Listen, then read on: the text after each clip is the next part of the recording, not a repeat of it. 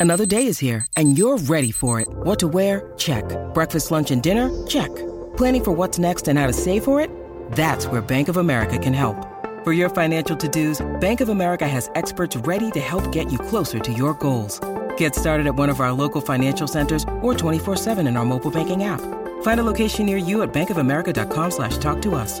What would you like the power to do? Mobile banking requires downloading the app and is only available for select devices. Message and data rates may apply. Bank of America and a member FDIC. When you need mealtime inspiration, it's worth shopping Kroger, where you'll find over 30,000 mouthwatering choices that excite your inner foodie. And no matter what tasty choice you make, you'll enjoy our everyday low prices, plus extra ways to save, like digital coupons worth over $600 each week. You can also save up to $1 off per gallon at the pump with fuel points. More savings and more inspiring flavors make shopping Kroger worth it every time. Kroger, fresh for everyone. Fuel restrictions apply. This is Charlie Parsons for Boxing Social in association with freebets.com, Empire Fight Store, and Forged Irish Stout. Always a pleasure. The Monday Club returns. It is the 8th of January. Gareth A. Davies. Not too early for a little vape, not too early for a little shirt and a chain. How are we, geez? Very well, thanks, Cheeky. Very well indeed. Very well indeed. We Monday all- Club. The Monday the Monday Club. Club. Is that what it is called now? I think so. I feel like this is we've had to uh, alternate from Mondays for the last couple of weeks, but that's because there was no normality. You know, there's that sort of period between Christmas and the New Year, and no one really knows what day of the week it is. Now we're back in the mix of things. I think Monday Club has resumed. Yes, absolutely. I thought you normally? Mondays off. I, I, you and I normally take Mondays off, don't we? Well, it depends if I have a fight week, but we never really take days off, do we? There's always something going on. There's never a day off, as you will learn for the next 40 years of your life, probably. Um, and although there's, you can't take January the 15th off because it's going to be a uh, a week today. It's going to be uh, Joshua and Ngannou in London, isn't it? You Well, coming? is- I am indeed, and that is the reason, of course. Uh, well, one of the reasons that we're talking this morning. We uh, we speculated about it last week, but it has come to fruition. We know that the Saudi Arabian uh, sort of delegates and the people in charge of it all, Turki Al Sheikh, this was the fight that they wanted after Deontay Wilder's loss on the Day of Reckoning card. Just firstly, little bits of criticism, as there always are in boxing, but I think Tyson fought him obviously wasn't the best Tyson Fury in there financially now for the both of them. And in terms of big spectacles, this is the next biggest thing, right? Um, well, look, Ngannou's definitely a player now in the heavyweight division in terms of seeing him matched up with people. I mean, it's quite, it's a fun fight, isn't it? But there's a bit of jeopardy there because of his performance against Tyson Fury. So, you know, Joshua's got to go in there and dominate against a guy that looks like a big old rock in there. He looked like an immovable object. He's very strong. You can't lean on him. Joshua doesn't fight that way either. Um, so it's going to be a standoff in terms of the way they they fight each other.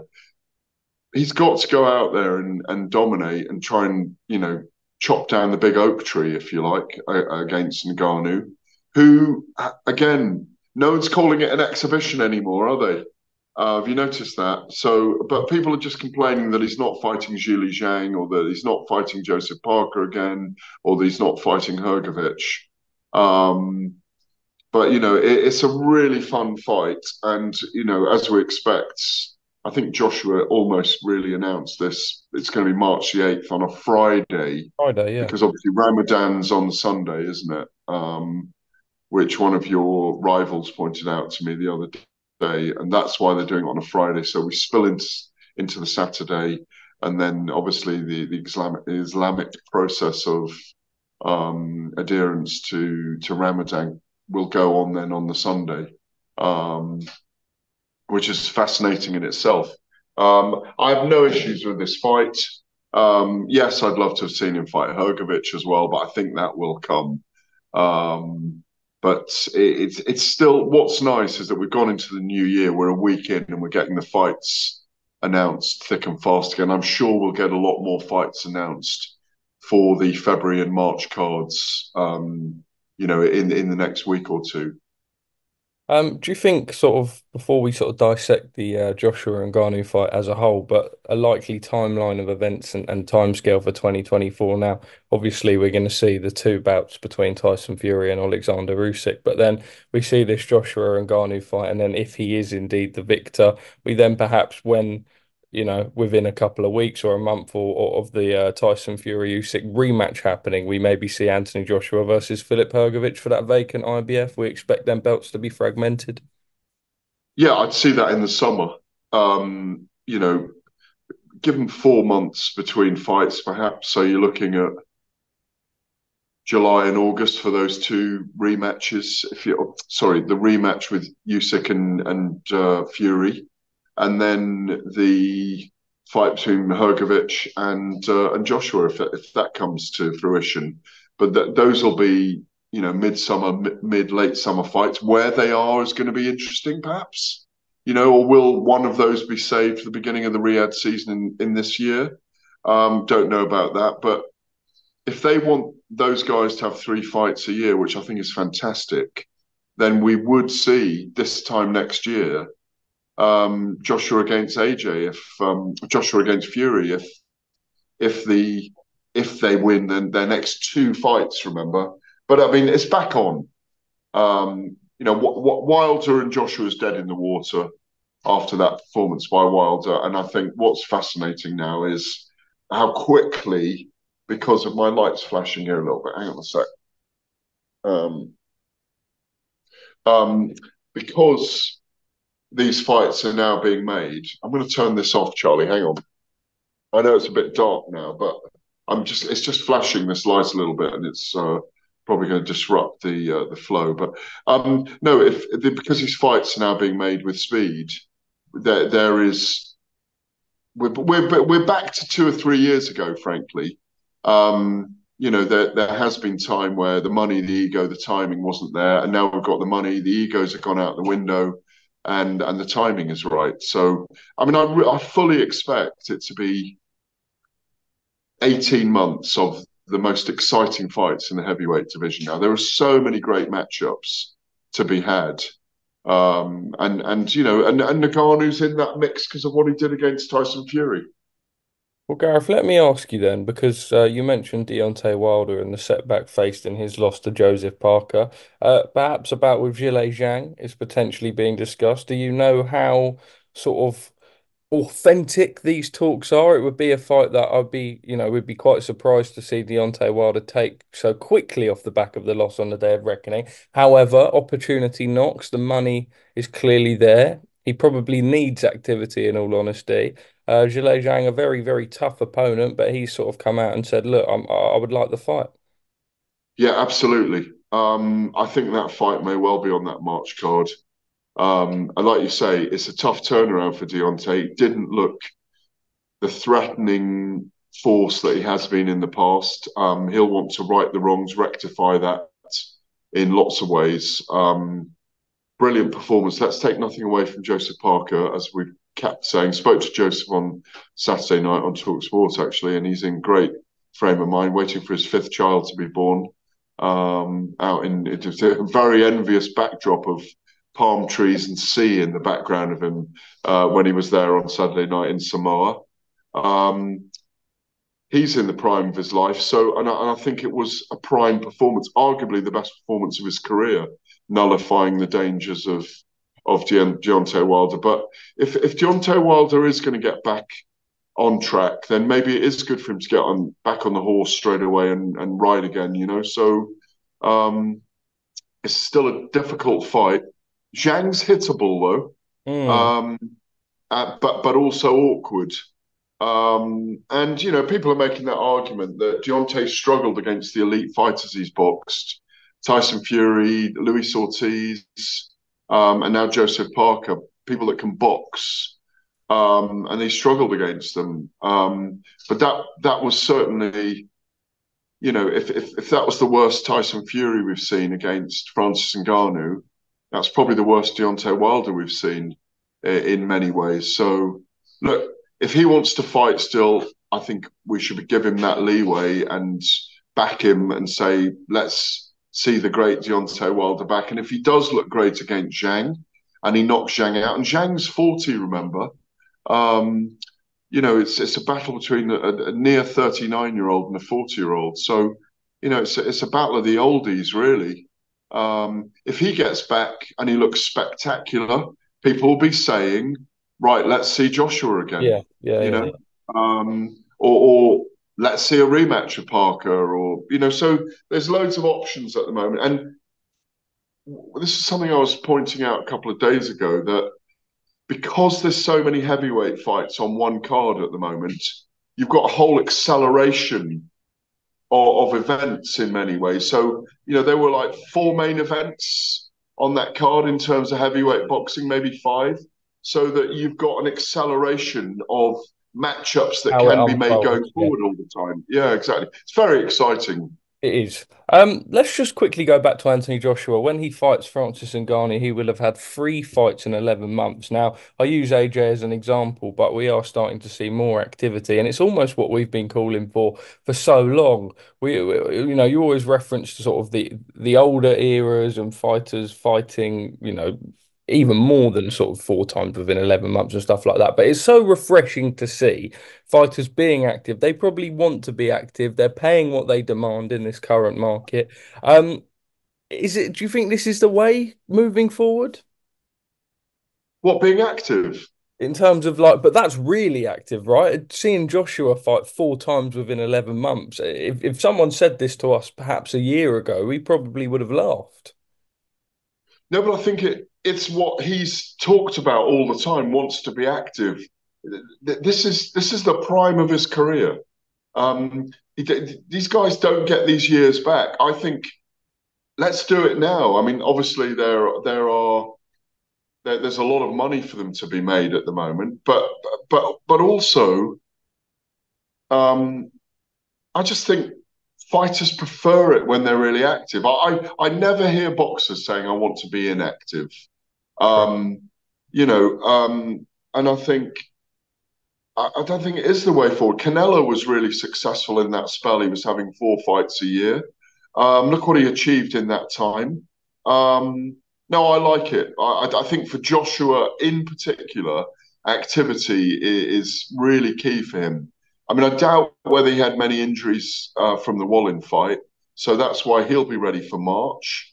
Um, and you know, all going well against Ngannou, but who knows what's going to happen with Ngannou? That might be a, a bruising affair. You know, he he's hittable. Ngannou is going to hold his ground. He probably won't do too much differently to to what he did against Tyson Fury, and he will pro- he might even be more aggressive in this fight again. If I was coaching Ngannou for this, training Ngannou, I'm sure Mike Tyson, John Mabomba, and uh, um, and Dewey Cooper will look to try and exploit that space that Joshua doesn't fill. He obviously was very he, he's very aggressive and and and, and controlled the space against Otto Wallin. I think Ngannou will try and step into the space. It could be a very thrilling fight. And again, I see Ngannou very dangerous in the first three or four rounds. Very dangerous. Joshua goes in as a one to five favourite. Now everyone sort of One to seven in some with some of the bookies. One to seven. Do you think do you think that's that's too much? I mean, look, it's No. it's it's so No, I don't. No, I don't. I, I sorry to interrupt. No, I don't. I think we almost know what Ngannou is going to do. We know he's very durable. We know he's got an engine. We know that Fury couldn't lean all over him. We know that he's got incredible self belief as a boxer. He holds his shape well. He switched to southpaw very well. But look, in MMA, he I always considered him much more of a striker than a ground guy. That's where um, that's where he had his losses was on the ground. Stipe Miocic climbed all over him like a, like a tribe on on a giant elephant, if you like. He had to. No, that's the way I remember describing it at the time. Stipe had to get his back and just control him the whole time. No one's ever smashed Ngannou up. And when he fought Derek Derek Lewis, do you remember that fight with Derek Lewis? I don't. He had a 15 minute fight with Derek Lewis. I was there live. The, the Black Beast, Derek Lewis, as he's known, that's his ring sobriquet or his cage sobriquet. They threw 18 punches at each other collectively in 15 minutes because they both stood off each other. And it was weird. In the end, you got to the third round and you actually didn't want them to throw a punch because you wanted it to be the least or strike because you wanted it to be the least active fight in, in MMA history. Um, so no one's ever smashed Francis up. He's a tough cookie. So there is jeopardy in this fight. He went, it was a majority decision for Fury, remember, as well, over those 10 rounds. It's not like he's got to go 12, he's got 10 rounds. I think there's dangers in this fight. Um, and I think the reason Joshua's taken it, sorry, and I, the final one thing, I think the reason Joshua's taken it, the, the Saudi Arabians, the team putting it all together, Queensberry, Spencer Brown, the Warrens, I think um, they might have taken Hrgovic, but I bet you they're getting a ton more money for fighting hmm. Ngannou. Am I being naive in saying, in hindsight now, after looking at Tyson Fury's performance, I know he came out and he said no excuses, whatever, but I just feel like when we see Tyson Fury versus Alexander Usyk, we're not going to see the same Tyson Fury that fought Francis Ngannou. And then Anthony Joshua's improvements under Ben Davison in the Otto Wallin fight. It would it still be fair to to be quite confident in in a, a fairly dominant Anthony Joshua performance against Ngannou? Yeah. Yeah, it's fine. I, I think so, but he's got to go out there and do it. He's got to step in jab. He's got to move well. He's got to close the distance. He's got to come back out again. He's got to show his IQ. Look, he's got a better IQ than Francis Ngannou at boxing. There's no question about that. Um, you know, the, the, the thing is, we, we, when we when we critique these guys at this very elite level, um, you know, we, we we're critiquing the finer points of what they can do. Um, Joshua Ben Davison is a great strategist. There's no doubt about it. He showed that in the Otto Wallin fight. I know people saying now that oh, Otto Wallin was useless, but Joshua had to go out there and impose himself, and he did. Step in jab, the left hook off the off the jab. Um, he looked like he knew exactly what his game plan was, and they'll have exactly the same for Ngannou. They've got data on Ngannou now. There was no data on Ngannou uh, in terms of a boxing match for um, for Tyson Fury. In fact, in a lot of the clips, he looked awful. Yeah, um, there was so much and, talk remember, about his pad work in the build-up. Yeah, exactly. But I remember Dewey Cooper telling me out in Riyadh, yeah, but that some of those were filmed at the end of a like a two-hour session when he was absolutely exhausted, and that you know maybe there was a bit of um, trichology going on there, a bit of kidology going on, and it wouldn't have surprised me and they're smart people. His team are very, very smart. Eric as well, his coach.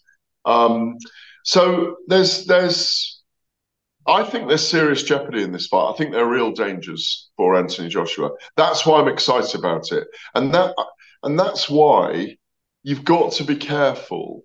He he should dominate Ngannou, but but let's see. Ngannou's got his own, I keep using this expression, amazing narrative arc in his life where he's got this amazing dramatic story to tell. So don't write him off. Queensberry Frank Warren, we know the the main promoter along with sort of Gold Star and um, Spencer Brown. Uh, when when speaking to Eddie, sort of uh, actually highlighted being in a room with with Turki and and Frank. They just Turki sort of said to them, "Look, put all of this aside. We want to make the biggest fights happen." They seem to be quite relishing it. Now we know that money talks, and you know you see the photo of, of, of the of the two of them together alongside Turki, and, and once again, it's another one of those moments where you think, "Wow, twelve months ago, we can never imagine this thing." Does this last past Saudi Arabia? You know, we always needed the opportunity for these guys to have an opportunity to cooperate, right? Does it does it go further than money? You know, Eddie comes out and says, "You know what? Like, I may not always agree with everything Frank does in a business sense and stuff like that, but when we actually had the opportunity to be together." They actually they said they, they they didn't mind it. They they they quite enjoyed it. Well, I think the respect is going to be there now, and which I mean, when people spend time together, look, they're, they're, going to do business together. Money talks. It's a professional sport. Money talks. So it's a sport. It's a business as much as it is a sport. Always, we must never forget that. Particularly in the heavyweight division and with the megastars of the sport, it's a business. You know, and it is about pay per view numbers and it's about purses and it's about and the purses are big at the moment. They're always going to work together. Um, you know, when you when you look at as long as you've got Shelly Finkel in the mix with Deontay Wilder, um, you had Dimitri Salita with Otto Wallin and and um, and Jarrell Miller. Mm. Um, and then you've got Eddie Hearn and and and Frank Warren and Bob Arum. Once you've got all those guys working together, you've got all the heavyweights in the world. So pretty much. So it's really good they're working together. It will cement relationships. George Warren used to speak to Frank Smith anyway, yes. and there was a negotiation that way. I think what you won't get on your channels now is that same clickbait of them yeah, popping yeah, at each other the whole time. But maybe they will as well. They're still rivals. It's great to see them together on a personal level. It's great to see them together. I work with both people. Obviously, I've known Frank 30 odd years, and I've always been an admirer of what Frank does in sport. He's an incredible character. Eddie's learning all the time. And what we've got is some parity now of um, promoters working together um, and the money talks. That's the bottom line. Money talks. So they all want their fighters in the mix. They want these fights to happen. These guys are the, the, our top four or five are mid to late thirties now. The fights need to be made and it's just it's just a pleasure to see. And I think now when they have been in a room together more, look, they'll have rivalries in the future, no doubt about it. But I spoke to Bob Arum before Day of Reckoning, and he said even he had a massive rivalry with Don King, but they still worked together at times to to get the biggest fights on. And when they're sitting in a room together, they they were cordial with each other. It's part of the pantomime as well. So it wouldn't surprise me for them to have a little dig at each other every now and again. Why wouldn't they? Um, let me ask you, what's the long term knock on effect of all this? How long does this investment from Saudi Arabia go on for? We're hearing rumours last night that Joe Cordina versus Anthony Cacace is in negotiations and sort of the response to that. Now, me personally, and once again, I suppose myself and, and you'll probably reiterate that we're, we're a little bit biased because we're going to be out there and we're going to see these fights and they're going to be on these huge cards.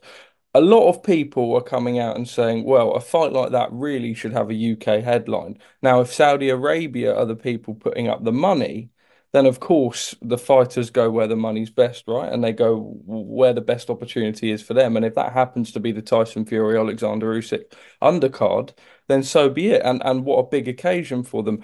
However, there is that argument of of long term in terms of what fighters are being paid and stuff like that. What is the knock on effect? And can you understand why people are now worried when a fight like that goes on a you know chief support or wherever it be on the bill of a card like that, rather than having a place in the UK? I don't know. I mean, I, I look. I mean, um, with a fan's hat on, of course, you want some of the fights in the UK. I mean, I imagine between Riyadh seasons, we're going to get some fights over here anyway, some of the big fights. it wouldn't surprise me if they were promoted under the auspices of of of that umbrella still. It um it wouldn't surprise me. I mean, what are they going to do with the summer fights that we talked about? They could be um, they could potentially be over here. No, I think it's just a it's just a rhythm no one complained when they were going to Vegas. You know, um, um, it's a different. Let's just embrace it. In my view, I, I say I, am not going as a fan to any of these. This is my work, so um, I don't. It, it, I'm just working. I don't see it as.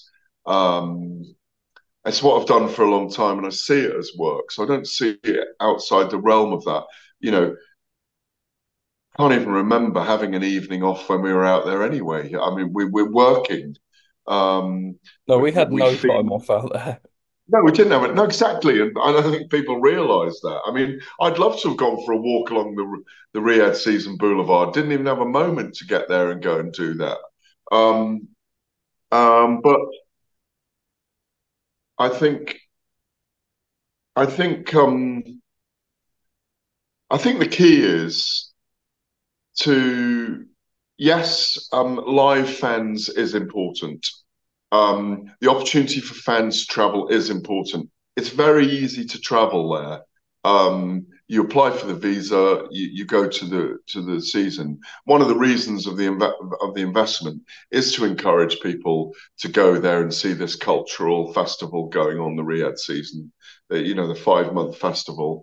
Um, I, I don't know. You know, there's a 2030 vision that the World Cup's going to be in in Saudi Arabia in 2034. Wouldn't surprise me to see an Olympics and a Paralympics there in the 2030s. Um, you know, I'm about to my eighth Paralympic Games, fourth. I'm not going to the Olympics yet at the moment. I'm doing my eighth Summer Paralympic Games in Paris this summer. Um, it's got sport travels all over the world. Um, and I'm not going to get into the business of knocking this movement at the moment because I think it's good for our sport. We're getting the fights made because money does talk and investment does talk and the the, the willingness to for, for promoters to come together and TV companies together to share a broadcast. It's all working. So um, yes, we're not traveling to America as much. It's not Vegas right now. I did a piece of Bob Arum. I might have mentioned it to you in a, in a recent interview where you know, there was no sports franchise in Vegas in the 70s and 80s, and yet the hotels put up massive site fees to get people to come, to get the high rollers to come, to get people to come. So I think we will see more fans traveling. I mean, I think Frank Warren mentioned it the other day. There's there's a lot more bookings from here. Um, as you know, it's a fascinating place to go to. Um, and and in a way, I've when you're out there, who are going out for Fury Usyk, I've got quite a few. Yeah, there you go. But, you know, in, in many ways, being out there, we don't have time to go and explore, but you kind of want to go and explore because it's a, it's a fascinating place. I went to one boulevard for a shisha on the 24th of December. Um, uh, U Walk I went to with a, with a friend who lives out there, um, and it was fascinating, you know, and and you know, I mean, I've I've I've got my scarf now. I've got my headdress. I've got some different coloured dish dashes. I went for a little shop. Uh, it's it's a it's it's a fascinating place to visit. So, I mean, my, you you asked the question. My answer is um, I don't know how long it's going to last, but I'm pleased that an area of the world is investing. It could have been Malaysia. It could have been Hong Kong. It could have been um, somewhere else. It could have been, you know, so and, and we would be going there, but it's just a shift. It, it, it, it, you know, I mean, it's just it's just the way of the world. Fighter purses, and uh, obviously they're being paid extremely more than what could be paid in the UK and, and the US to go over there, and that's why the fights are going there. Does this like is this damaging in, in, in sort of 10 sort of 5 to 10 years time and you know, the fighters who have been paid what they're being paid at in Saudi Arabia, then they're asked to fight for, I don't know, three quarters less than that, a half less than that over in UK shores, and then all of a sudden a, a fighter's maybe going to be like, well, no, I've I've earned this much fight, and this is my rate now. Does does it does it affect that? Yeah, but it will. But they'll just have to accept that at some point. I mean, you know, we're throwing ahead here. Um, you know, it's just it is what it is, Charlie. You know, I mean, I'm not going to be negative about it. Yes, it is going to affect um, payment at some point, but you know, make hay while the sun shines. You know, if the work is there, it, you know, it's it, if the work is there, you take it. Um, you know, there may not be. Um, I, I, think the investment will be there for at least, an, I, I think, five to seven more years anyway, in my view. And by that time, the sport will have revolutionized. We'll have seen the big fights. I think it'll be flying. I just think it's a. I think it could be a halcyon period for for the sport of boxing, and and mixed martial arts. Well, Gareth, finally from me, we saw over the weekend. Uh, I suppose not over the weekend as such, but over the last week, Ryan Garcia spending uh, a lot of time with Floyd Mayweather. They went out in Vegas running with each other. Now, a lot of people quick to say, well, he's doing that to get under Oscar's skin and whatever. But putting all that to one side, then at the weekend, Ryan Garcia had a very strange weekend actually in, in announcing the birth of his child and then announcing a, a divorce and then coming out and announcing that he will no longer be taking the Devin Haney fight. Now, us as fans, disappointed, of course, because it would be a big clash, and I think it came down to the financials and whose name should be first. And Ryan yeah. Garcia said that. However, from a probably a management side and, and understanding how fighters work, we understand that Rolly Romero for the WBA strap is the safer bet and probably would have been the more sensible fight to go straight into. But um, a bit of a whirlwind of a weekend for Ryan Garcia. What, what do you make of how, how it's all unfolded? Well, he's in the news, isn't he? I mean, he's doing the right thing. He's a big figure. He, he'll always be the golden goose in lots of ways uh, to those big fights over there. You know, between 140. What's he at? He, he's at 140 at the moment, isn't he? Now, yeah. He could go to 147 if he had to. He'd probably go back down to lightweight if he wanted to, but um, but probably not. He'll probably stay around 140. Yeah, I like the Rolly Romero fight. I think Devin Haney's a very tough fight for him at the moment. And Haney's flying for me. Um, I'm sure I mentioned it to you. I think he's my fighter of the year uh, in 2023, along with Terence Crawford and Naoya Inoue. Um, but um, yeah, look, he's he's doing the right thing. He's in the mix. Floyd Mayweather knows he's got a huge social media following. They they're keeping each other relevant in that way. Um, I think Haney would be a very difficult fight. Oh, Gareth, I can't hear you. You've just muted yourself.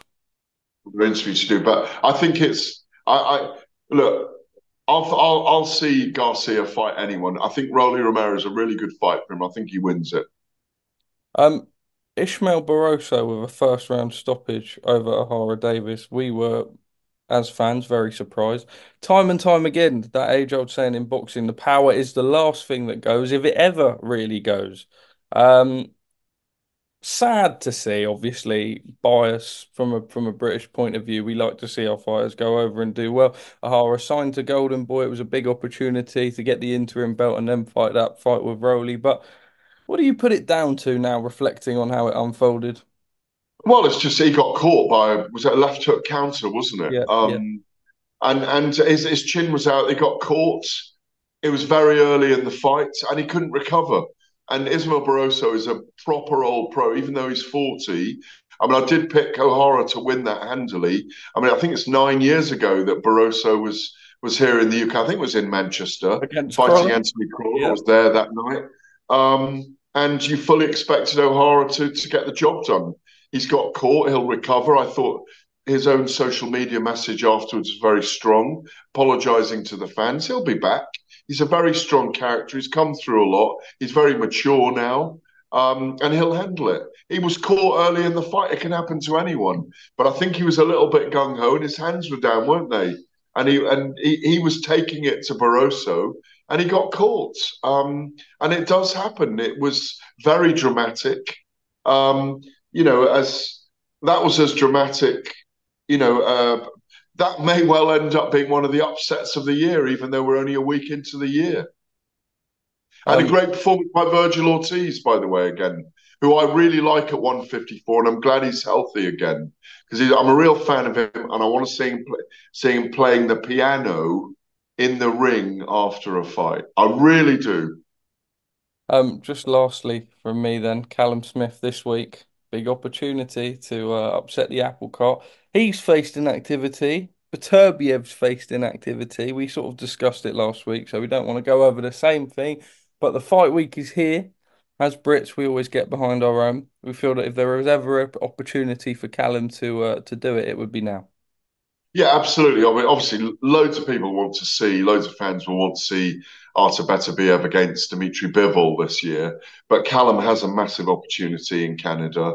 Um, he's been inactive for 17 months, not deliberately. Obviously, this fight's been delayed by three or four months because of the um, jaw um, infection uh, that uh, Beterbiev had.